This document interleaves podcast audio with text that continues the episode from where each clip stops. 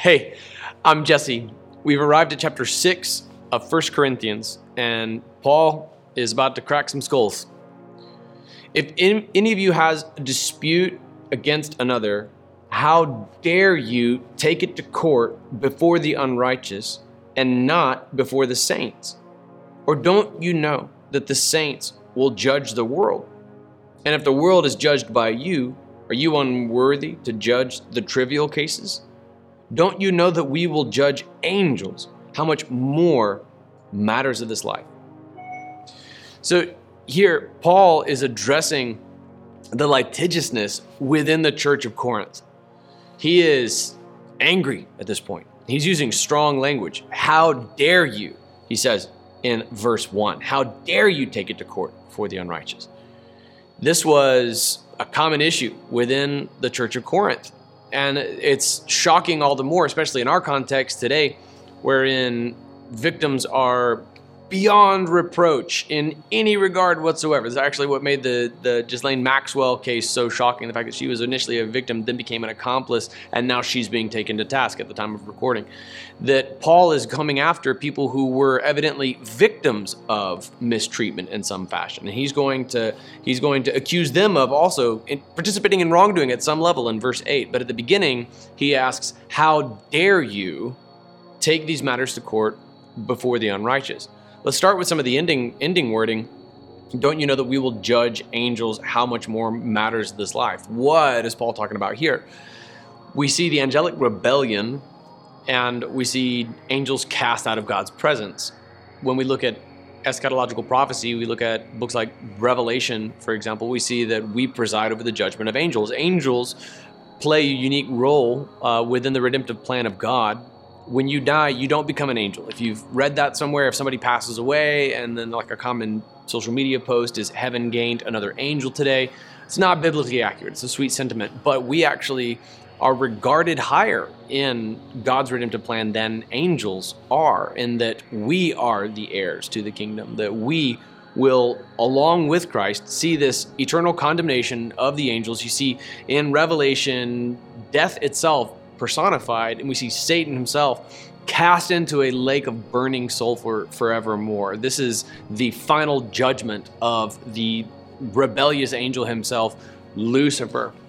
And so this is speaking forward eschatologically. Paul's going to do that more, especially when we get to chapter 15. So the fact that we are entrusted with presiding over the judgment of eternal angels means that we ought to be trustworthy in adjudicating what he refers to as trivial cases in verse 2. Now, these are trivial cases, but by what standard? Evidently, they were significant enough to go to court with somebody over. And so when we see the word trivial, don't think, uh, okay, you stepped on my toe in a lobby, uh, I'm to sue you now. It's a bit more serious than that.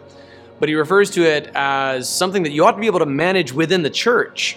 You ought to have the ability to deal with these disputes within the church. The church's existence is predicated on our ability to handle conflict.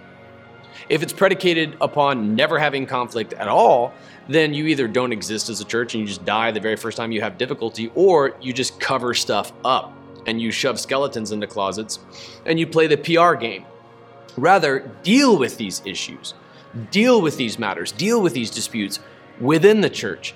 He speaks often in this chapter, as we'll see throughout the, the, the devotions this week, as to the effect this has on the witness of the church. How dare you take it to court before the unrighteous and not before the saints? You have appealed to a pagan system of government, the Roman government, to settle a dispute between two Christians. That means that you believe the gospel is true, you believe in the cross, you believe the, in the atoning work of Christ, the healing power of the Holy Spirit, and then the, uh, the, the, the offending party also believes in Christ, believes in the cross, believes in the resurrection, believes in the atoning work of Christ on the cross and the healing power of the Holy Spirit. And you two have, have tapped some dude who worships a sun god to mediate between you.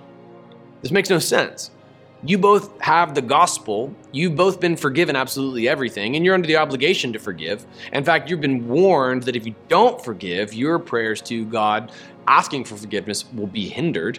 So, why don't you settle this issue yourselves? You do this before the unrighteous. Now, there's public record.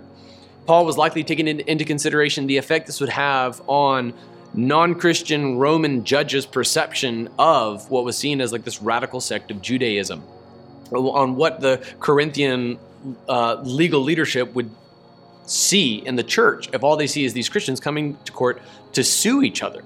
Handle this within the church. We saw this in our curriculum last week, wherein church discipline just works. I have never seen the church discipline model fail in Matthew 7 1, Jesus says, Do not judge. It's a very popular verse until you read verses 2 through 5, where we're told to take the planks out of our own eyes. We've got our own sin. Deal with your own sin first, then you can see clearly to confront your brother on his sin. This begins one on one. And if he still doesn't listen, Okay. By the way, don't make that just a one-time five-minute conversation. Don't make that just just a text message. I've seen people abuse that and just make it a one-time 30-second interaction. They don't realize they're about to be taken to step two of spiritual discipline. They ought to understand what you're planning here. So it's worth even more than one conversation one-on-one. I believe, as long as they understand this is what we're doing right now, one-on-one. And if they repent, by the way, you drop the matter. If they repent, if they confess, you drop the matter. Or, by the way, consider the fact that you may be off base, that they biblically may not actually be in sin. You may be actually taking them to task over a personal preference of your own. Make sure you got the plank out of your eye. Make sure you're on biblical solid ground. You go go to your brother or sister in Christ one on one. If they repent, which is what happens 90 plus percent of the time, the matter is over. Don't blog about it. Don't post about it. Okay, don't dredge up past sins for, for which someone has repented. How would you feel if somebody cataloged your past sins from which you have repented? You settle this matter in house as a church. When you, as a believer, go to court with another believer, you are enacting evidently what you believe to be the highest power, and it's not God, it's Washington State for crying out loud.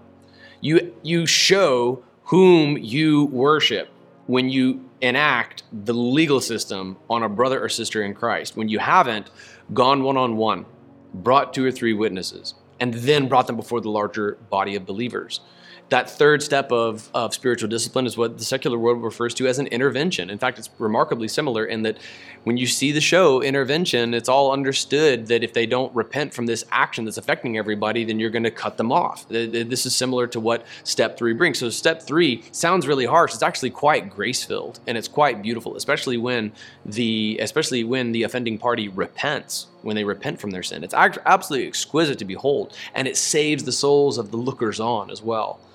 Paul is very sensitive to litigiousness within the church. There are people out there, there are Christians in this world who ought to thank God that I believe this passage because I've been wronged. I've I've been hurt by other Christians and, and, in ways that have affected my wife and my kids, and my livelihood. But because I believe this passage, because they, they love the Lord, I've not gone to court with them because of this passage. When I do want to sue the living living stew out of someone, it's really just vindictiveness on my part. It's my flesh. Right? I just want to sock him in the jaw. And that's sinful on my part. I need to trust God. It is God's to avenge. He will repay.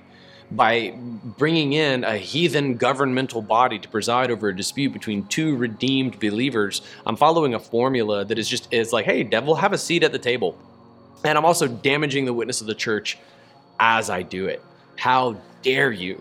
Paul asks. You ought to be able to handle matters within the church. We'll talk more about this one tomorrow.